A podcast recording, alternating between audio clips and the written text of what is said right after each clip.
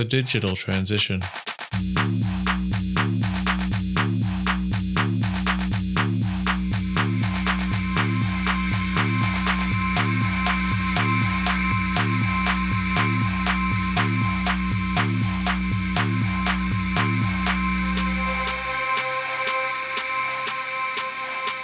The Digital Transition, brought to you by Fulton Trotter Digital, a podcast series created to assist those tasked with implementing digital strategies, where we will share our knowledge and experiences to support you in your transition. Welcome to the Digital Transition, podcast number six. I'm your host, Nathan Hildebrandt, and today I'm talking to David Philp, or the Philp Star as he's better known in industry. David is a global BIM and information consultant and director of BIM for AECOM. Thanks for being here, Dave. Hey, Nathan, great to join you today. Mate, first of all, let's start with yourself. Now, for those that aren't aware of who you are uh, and the various roles you've played in industry, can you tell the, the listeners a little bit about yourself? Yeah, I, I can indeed, Nathan. So, as you can probably tell by my accent straight off, uh, I, I am Scottish, sort of thing. And I've been in industry now for almost 25 years uh, within there. Uh, you know, like many, I started off as a young graduate. My background is in building engineering and construction management. So, you know, I went through the, the typical graduate scheme, working for a main contractor. And like any, you know, thought I'd be doing project management, but spent the first couple of years banging in pegs, surveying and everything. So I've also had a passion, if you like, for surveying and data capture within there. And then went on to do, you know, masters in uh, property and construction management as well, which, you know, was really quite important to me, you know, as well, sort of thing, to just understand asset management and you know operational life cycle as well. So I spent almost 20 years as a main contractor working, you know, as technical director from there, and then this thing happened, and eventually became a BIM program director uh, at Balfour Beatty. So you could say about 10 years ago, went from probably quite a traditional career trajectory to, to starting into you know this world of BIM digitization within there. But actually, one of the things I thought was really important and I still do, still believe in is, uh, and I keep really close to, is you know understanding the profession, understanding the project life cycle, you know, our engineering, construction management. It's still hugely important, and uh, you know, I always make sure I've got linkage. Uh, you know, especially with professional institutes. I'm a trustee at our Chartered Institute of Building, so I always think it's important when we talk about digitization still having that solid foundation within industry as well, and you know how we can improve each of them. Well, you got to understand the problem statement. So, so about five years ago, I joined AECOM. Uh, you know, where I've now have the role of global BIM and information management consultancy director, working with our businesses across the globe to help our clients get you know more value out of their data and their information, and obviously trying to transform you know what they do, especially in terms of during the operational life cycle and uh, portfolio asset management as well, increasingly. You know, and I think we are quite unique at AECOM. You know, we've got some over 80,000 employees there, and we've got unique circumstances to explore big data opportunities. Uh, you know, we've got probably over you know 20,000 BIM practitioners across the globe, especially within uh, the ANZ marketplace, which is particularly mature within there as well. And at any time, we, have got about 30,000 people collaborating in the, the cloud and models and project data for there uh, as well. And, you know, all that data represents billions of dollars in construction as well within there. So, you know, I'm really lucky with that role. You know, we get to work with great people, great clients across the globe. And, you know, we're seeing where they're going within digitization as well now. So, Dave, the main reason I guess I had you on today is obviously you've worked with AECOM and you've, you've spent a bit of time uh, working within the groups that have been developing the and rolling out the UK BIM standards. Now, I guess uh, I'm a bit of a Simon Sinek fan, and I know it's kind of not your response in terms of the overall government, but from your perspective and and your kind of role that you play in AECOM, um, you'd have a pretty good understanding as to the reason why the UK government decided to try and mandate, or didn't try, but have mandated BIM deliverables for projects from the 4th of April in 2016. So, what do you think the reason is why? It's a really good question, Nathan. And uh, you're right. I mean, I was lucky enough to be seconded way back uh, at the beginning of that programme into the then uh, the UK BIM task group within there that was that connection, you know, working in partnership with government. And as you rightly say, I mean, it was very much purpose driven within there. And actually, when you think about it, you know, it was actually had a hypothesis this thing called building information uh, modeling. I still think of it as building information management. And actually, when we always used to refer to it in the task group, it was always information modeling and information management within there as well. But actually, the hypothesis was very much that you know government as a client can derive significant improvements in cost, value, and carbon performance through open, shareable asset information. So if you went back there, it was actually testing, if you like, the why statement uh, within there. So there was no focus really in what, but actually, you know, why? You know, can we get better value uh, within there as well for this use of this thing called, you know, digital information? One of the things that we also had, uh, and I don't know if you, if you know, if you remember it within there, we also had a series of tests around about that hypothesis as well you know the ones where we you know is it valuable there? You know is it going to help us you know maximize client value by increasing benefits you know little or no extra cost for the client? You know is understandable? Yes. Is it general in terms of both buildings and infrastructure non-proprietary? So there was also a series of tests to help us actually test the hypothesis within there as well. So it was then going and actually testing it there as you say in terms of actually the purpose statement as well I think the other thing that's quite unique about the UK, everybody talks about the UK BIM strategy. We, I, I don't think we had. I mean, I always think it was a case of actually we had a government construction strategy, and one of the key themes of it was this thing called building information modelling. And actually, you know, there was another thing within there that got mandated, and it's now part of, you know, what is our UK BIM in terms of soft landings. You know, we've got a standard for it, BS 8536 which lo- looks at briefing, but actually ensuring we have alignment with those who operate around users, you know, with those that are making our, you know, doing the briefing and the investment, and we use BIM to test our targets within there as well. There was also a theme that looked at uh, much more collaborative forms of procurement, that looked at early contractor engagement and project bank accounts. So there was several things going on, if you like, you know, to test that purpose within there uh, as well. But you know, how can we do it better, and how can we actually drive value out of there? And I think one of the things within you know the what was the level two BIM program, it really showed there was real value. And I think the real value was often in terms of alignment of FM and operational teams with those who were designing and constructing within there as well. So really, I think sometimes the, the, the big change and the biggest benefit was the behavioural change that we made. Yeah, well, I, I, one of the things that I look at, and I've even had conversations with uh, facility managers for major asset owners a number of years ago was the fact that during the procurement timeframes, mm.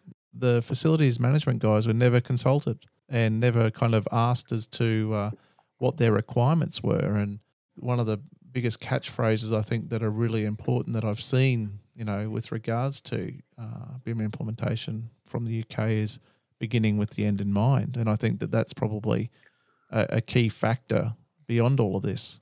Yeah, yeah, I would say, and, and, and, when we think about that, you know, the, the big part of this golden thread, you know, golden thread of information, but also, you know, golden thread of purpose. You know, making sure that our clients actually have, if you like, you know, clear strategy for both capital expenditure, but importantly, operational strategy as well. And that clear purpose goes right the way through the project, and using our information, our models to actually test that purpose and if you like the measurable targets as well within there. And I think if anything, as you say, that's been one of the key things, you know, is actually that better collaboration and starting the conversation between, you know, those that operate and not just the FM teams, but also, you know, the strategic asset management teams. And most importantly, we use assets, you know, it might be in terms of, you know, something clinical staff, it could be a teacher, it could be a pupil. We need to make sure that, you know, we're involving these end users in the development of design, the testing of the models as well. And we've got all these wonderful tools now in terms of immersive reality where they can really get involved and understand what's being designed. I guess we've touched on kind of some of the, the documents and, and the outcomes regarding the, the, the BIM mandate. But I think, I guess, and you kind of touched on how the key areas were, were covered and how BIM was only part of it. And I guess when you're talking about that, you're talking about the um, Her Majesty Government's industrial strategy so the government and industry in partnership construction 2025 report. I think that's possibly where you're coming from. And one of the things that I think that's really important for asset owners to kind of understand or learn from the UK and their kind of level two mandate is actually in regards to some of the significant targets that were nominated in that within that report. do you just want to briefly touch on uh, those targets? You know, I know there was ones regarding lower costs and delivery and emissions and exporting of services. Do you want to talk, touch on that so that the listeners understand, I guess, the other side of it as to why the uh, the, the UK government did what they did? Yeah, indeed. I mean, it, it, it, you know, that when we had the initial strategy, you know, I always, you know, looked at a series, if you like, of staging posts, you know, and a continuation of the program. And, you know, as you said, there was four key targets within there. A lower cost target of 33%. You know, how do you reduce, you know, the cost of construction? But nothing about capital expenditure across the whole life cost of a built asset. So starting to think about construction in terms of the cost side, but thinking more and more right the way through for the earliest beginnings where you can influence it in terms of strategic assessment, the briefing, the design, the construction. And there was a realization that, you know, again, if you've got data feeding forward and backwards, that you can start to influence right at the very beginning with a much better briefing process. And actually, as we all know that, you know, probably 80% of total expenditure costs are in operation as well. You know, how can the, the digitization of that, you know, help government clients, you know, be able to reduce their overall whole life costs? Yeah.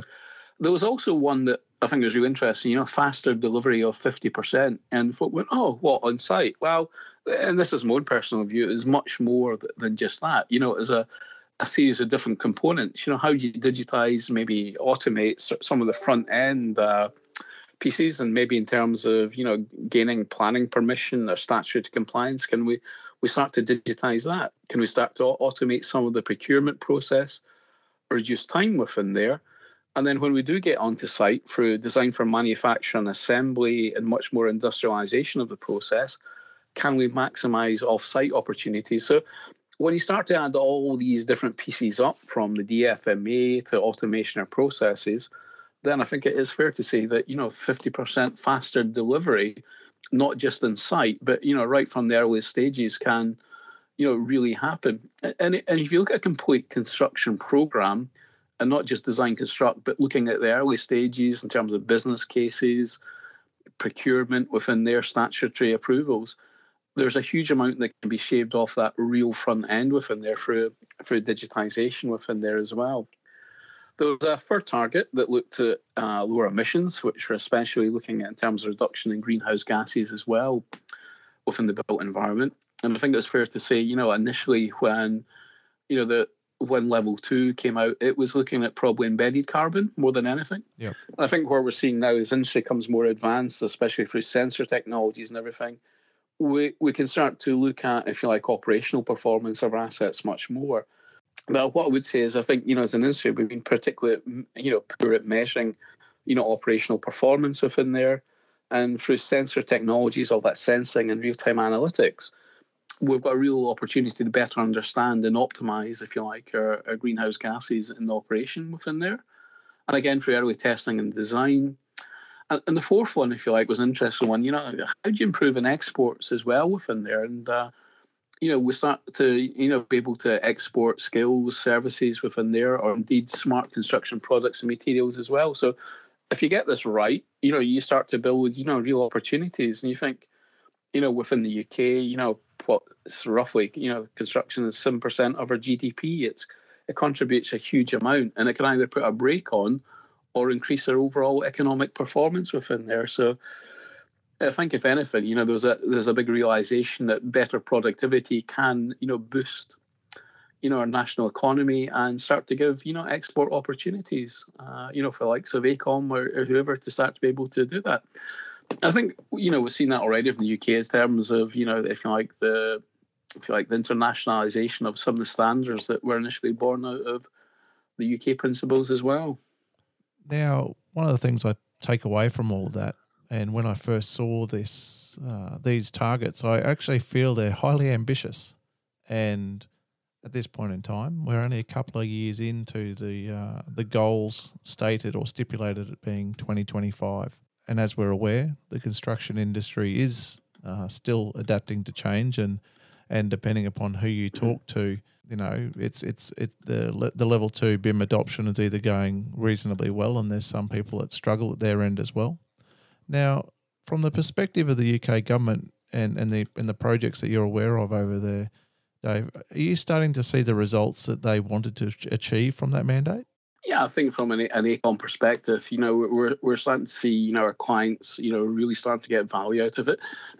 as, as again, you know, I think, you know, better, smarter procurement, but also there's, you know, I, I think when we think about value, we get too, if you like, uh, held up, if you like, on the quantitative value, you know, looking at the cost. But I think for a lot of clients, there's been the qualitative value within there as well, you know, in terms of actually it might be in terms of reinvigorating, you know, the image of construction within there, increasing capability of workforce within there. It's more talented, uh, you know, and diverse within there as well. But I think really for the clients, the huge value we're seeing is actually getting a complete and accurate data set right at the point of handover that they can use to safely maintain within there as well.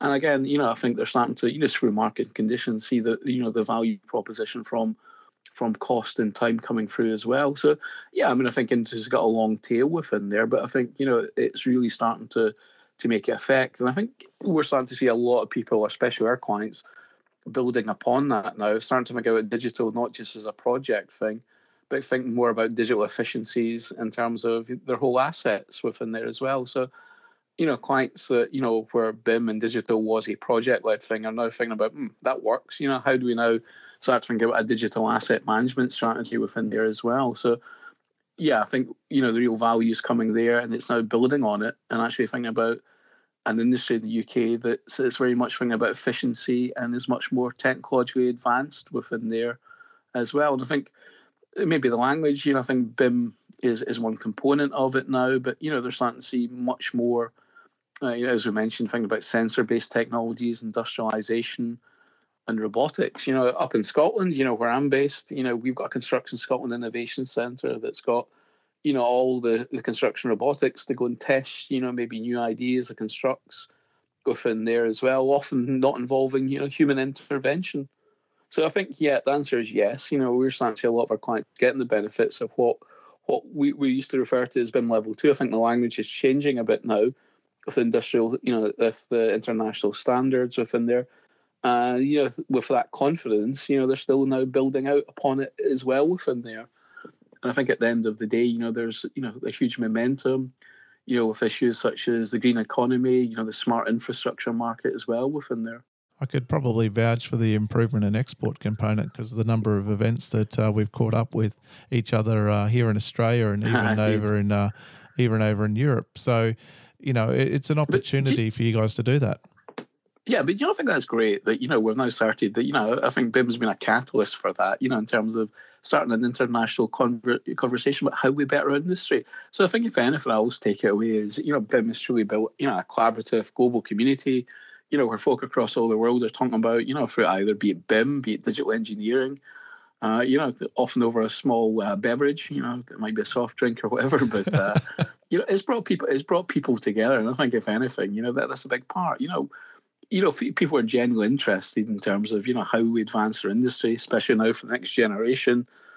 But you know, people are excited about it, and I think that's been a great thing, isn't it? You know, getting people excited about the industry they're in again, and you know, committing to make change and and seeing how they can make the world a better place some of the things that I find really intriguing here that occurred in Australia for a number of years. Uh, now, obviously, you probably be aware with your involvement with AECOM the the number of uh, government agencies here in Australia that have just started to start releasing principles mm. and policies and stuff, which is really really positive for industry because it gives a lot of confidence. And I spoke earlier to Andrew Kurthoy, so I know you spent time with as well uh, in the podcast series about you know the Queensland movement and the and the policy up here, but there was a period of time whereby government had a position where they suggested industry should lead this, and obviously the, the amount of work that that leaders within industry have been doing over the years has kind of, I guess, gotten to a tipping point where government thinks it's actually worthwhile moving forward. Now, do you believe that the UK government went about it the right way in terms of mandating um, all of their projects over fifty million dollars? you know, be delivered to this high level of requirements back in, in April 2016? Yeah, yeah, it's an interesting one, and, and and if you like, the fifty million pound, as you're out to say, was a starting point way way back, but then that threshold, you know, what you know, what was was lifted. But if you if you went back to you know 2011, you know if you can cast your mind that back, you might still have been in shorts or oh, at, at, that point, you know, within there, you know, back, back at school. I'm not that young. But yeah, but remember remember the backdrop, especially within the UK. We're in a period of you know terrible recession within there.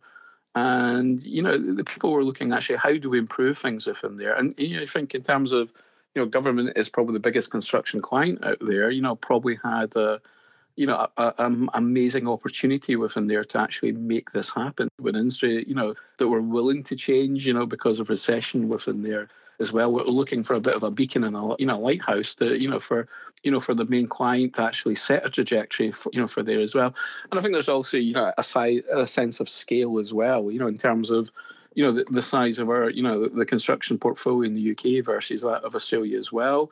But again, go, you know, go back to you, you know the the so-called mandate, if you like, as well. You can see the tests that we had within there, and I think if anything, the the UK, you know, we're really good at you know building the communities uh, within there. We've now got the UK BIM Alliance and such like.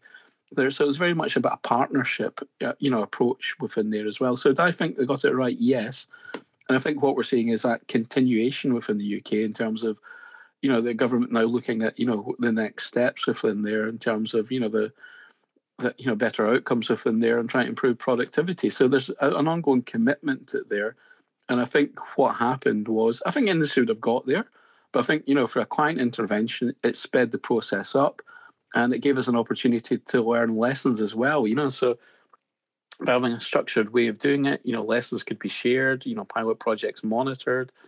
And also building the standards around about it as well were, were, were hugely important. So you know, I think they've done it right. You know, is it right for Australia? I think that's a different question within there. And equally, we're seeing amazing stuff come out of Australia as well, and great clients such as Transport for New South Wales, Victoria State Government, all doing amazing stuff.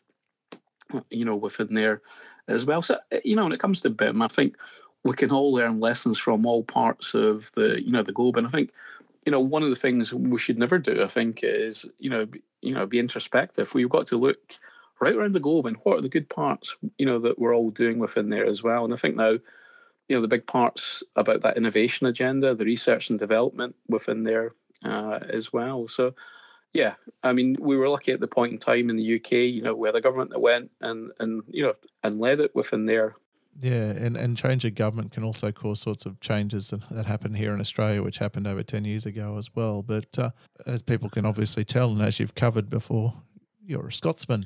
Now, people probably don't know that I also have some Scottish blood in me with my uh, my mother's parents coming from from Glasgow, and, and I'm hoping to be up in Edinburgh later this year with you uh, to experience built. But back to the BIM BIM world, you've also been involved with the with the Scottish BIM implementation as well, and I and I believe that the Scottish journey began after the UK one.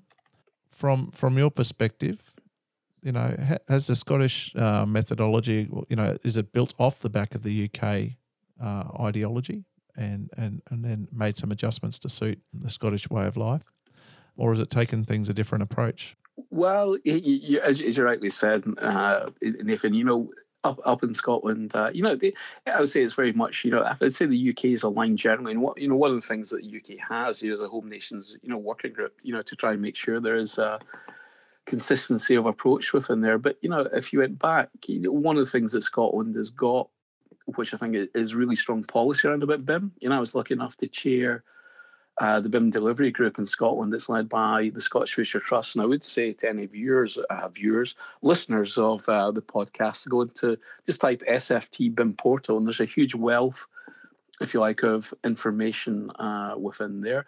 But you know, one one of the things that was real catalyst in, in Scotland was a procurement review uh, within there, and one of the things that came out of there was, uh, you know, a recommendation for BIM where appropriate within Scotland uh, within there, and ultimately that came up with uh, Scottish government came up with a policy note that bodies within their Scottish uh, public finance manual, uh, within like so our National Health Service, our prison service, or transportation uh, within there. Now, the thing that we came up with, I think that was quite unique, was a grading tool. Because remember that word appropriate. Uh, there'd been a bit of a survey done to you know look at capability and capacity of the supply chain, and there was a realization that you know remember we're trying to fast track a program in Scotland within about eighteen months, within there that you know not everybody could jump up to level two. So one of the things we've done was create a grading tool. So if your project was over, you know, uh, you know, two million capex of real money, i.e., Scottish money, uh, UK money, uh, within there, that public body, uh, you know, had to go in the grading tool. There was no no BIM option, but either give you what we call BIM level one in Scotland, which is about information management, common data environment, naming conventions within there. Might still be in that, you know, CAD is your, you know, you're still as your your primary graphical data within there, or BIM level two. But it meant there was a grading one to come up with an appropriate means, if you like, of grading your project. Then what happened as part of you know the, the policy was to say, right, okay, you've not done that. You then do a return on investment to look at, you know, as a client, you know, what, what is that return on investment? I.e., you know, you might have to invest with money into common data environment or information manager roles. And then what it does, it takes you through a very clear navigator of, you know, for each of the departments about as a client body uh, that's going to help you find, you know, your BIM processes and help you deliver your project as well within there. So still very much aligned with, you know, UK standards within there, there but, you know, starting to build the tool set to help the clients round about it. There was also a lot of uh, BIM case studies uh, done in Scotland that informed that ROI tool as well within there. So still aligned, but you know at the same time, you know having that appropriateness test and the ROI test uh, with there, and a very rapid program as well. And of course, that program continues, you know, as well up in Scotland. I think for the size of our nation in Scotland, we've came a long way in a short time in terms of BIM and encouraged to do it in an appropriate way, eh, you know, as well within there. So, yeah, again, you know, we're seeing the value proposition of BIM, you know, as well within there, within our, you know, a relatively small size of a nation. And I guess the key thing to take away from that hmm. is that the other key factor that you touched on is actually understanding the capability of the supply chain now as a asset owner. It, you may have desires to have specific asset information but if your uh, supply chain actually aren't capable to do it yet, or only a few people are capable of doing it, it potentially could come at too high a cost at that point in time. Whereas in a couple of years' time, it might be actually more efficient or affordable. Indeed, and I think one of the big things, if you can actually get a client who's never done BIM before to actually be doing what we call BIM level one in Scotland, you know, becoming good at information management, becoming good at naming and classification, then actually the jump from level one to level two is quite small, uh, you know, within there as well.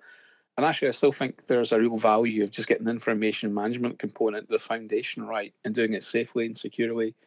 But again, you know, still built on the, you know the same standards within there. And again, you know, I think if any standard gives the value, it's probably a complementary one on soft landings or BS eight five three six. You know, brackets better briefing within there. But for me, this mutualism between building information modeling and soft landings is just so so important if you want to get better outcomes. And I think back to purpose, you mentioned right at the beginning of this, you know, our, our, purpose shouldn't be build, you know, nicer, fancier models. It should actually get better outcomes from our assets and those that use those assets. Yes, the model's only uh, built for the purpose of of what information is required, rather than just for the sake of building indeed. a model. And suddenly, if you bring the people together around about the model, then you know you're going to win a, a watch. It, it brings a campfire, a virtual campfire for people virtual to tell capture. stories. Yeah the the drive that you have had from government, both in in the UK and in Scotland, they've been government project led.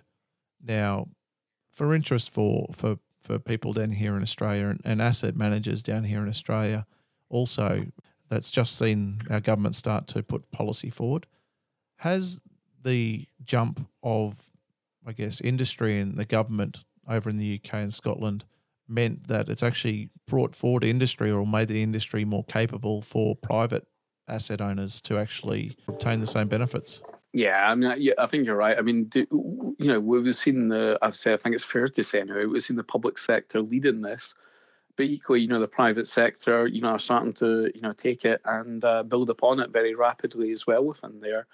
And there's a group in the UK called BIM for Clients that, you know, have helped that alignment happen uh, within there. But you know, hugely positive, and I think equally you say that the private sector clients are taking that. Now, it depends, you know, what, you, what your role is as a, as a client. You might want to, you know, just be, you know, creating something to to flip it, you know, pretty quickly. But again, if you've got an accurate data set, then it's going to help you be able to sell it to, you know, other potential clients. And then if you hold on to that asset or your portfolio owner, the value of having not just project data, but be able to compare project against project and benchmark them, you know, hugely valuable within there as well. But I think we're seeing an equal pool now from both uh, public and private sector, and you're looking at these digital efficiencies. That's that's good to see, and that's and that hopefully will bring confidence to the private sector, not only from where you are in the UK, but here in Australia, to understand that as industry is going to improve, they can also seek the same benefits that that governments are seeking, and therefore being able to deliver more for less, or to deliver a higher quality outcome for the same same investment.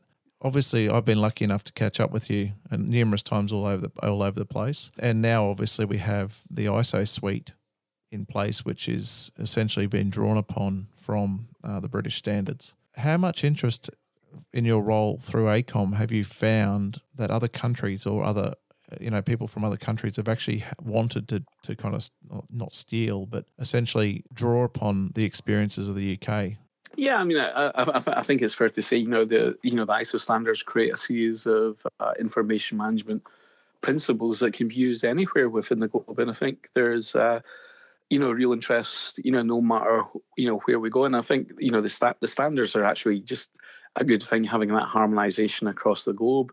And I think, you know, obviously they're going to continue as well within that digital suite. I think the next release will be around about 2020 with part three and part five, which looking at digitization of the operational cycle and, uh, you know, mindful security as well within there. So I think everybody across the globe is interested. And of course, you know, if there's any experience that can be shared in terms of delivering it, you know, that's fantastic as well. But at the same time, you know, I know if, uh, you know, we look at AECOM in terms of, you know our asset characterization as well sort of thing you know we build upon that what you know one as well you know each country is is you know been lucky enough to you know be doing you know different parts for different clients you can then bring that into you know build upon the you know i always think of you know the things like information management or standards as being our foundation layer and then you can build upon that you can start to when you come good at managing information and data exchanges then you can start to plug into other things as well so we've seen amazing things happen in the us there you think, right, you know, we can plug that one in or come across the Asia Pacific. It might be in terms of VDC. We can plug these things in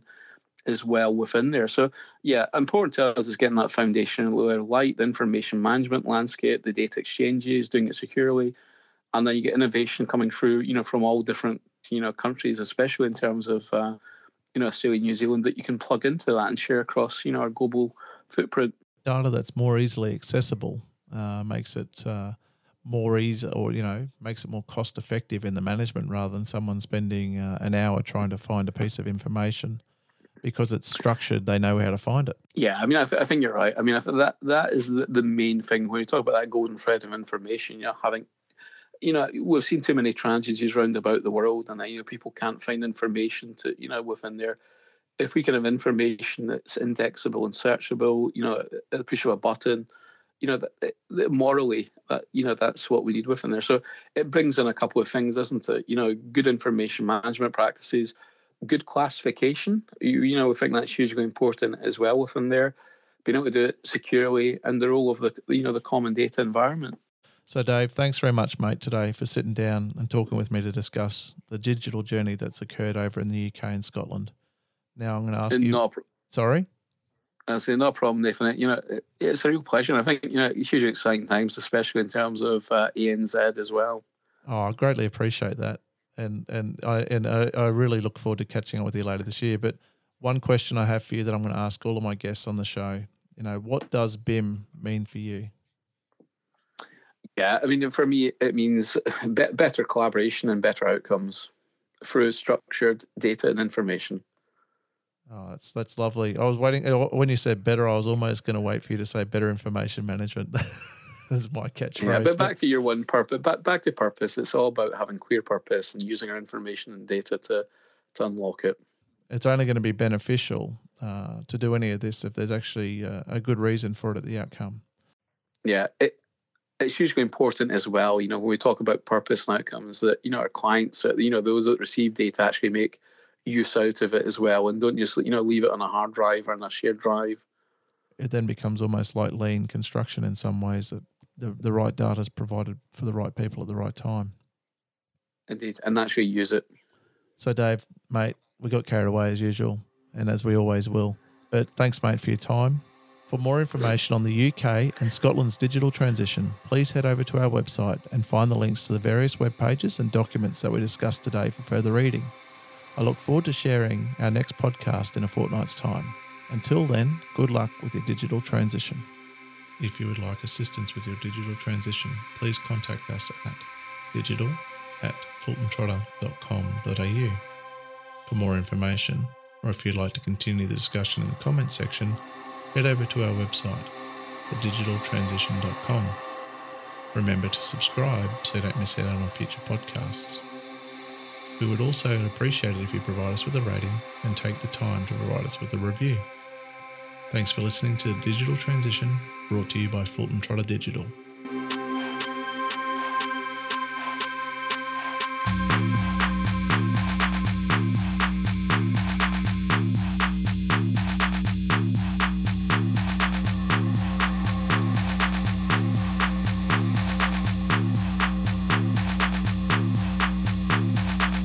Digital Transition.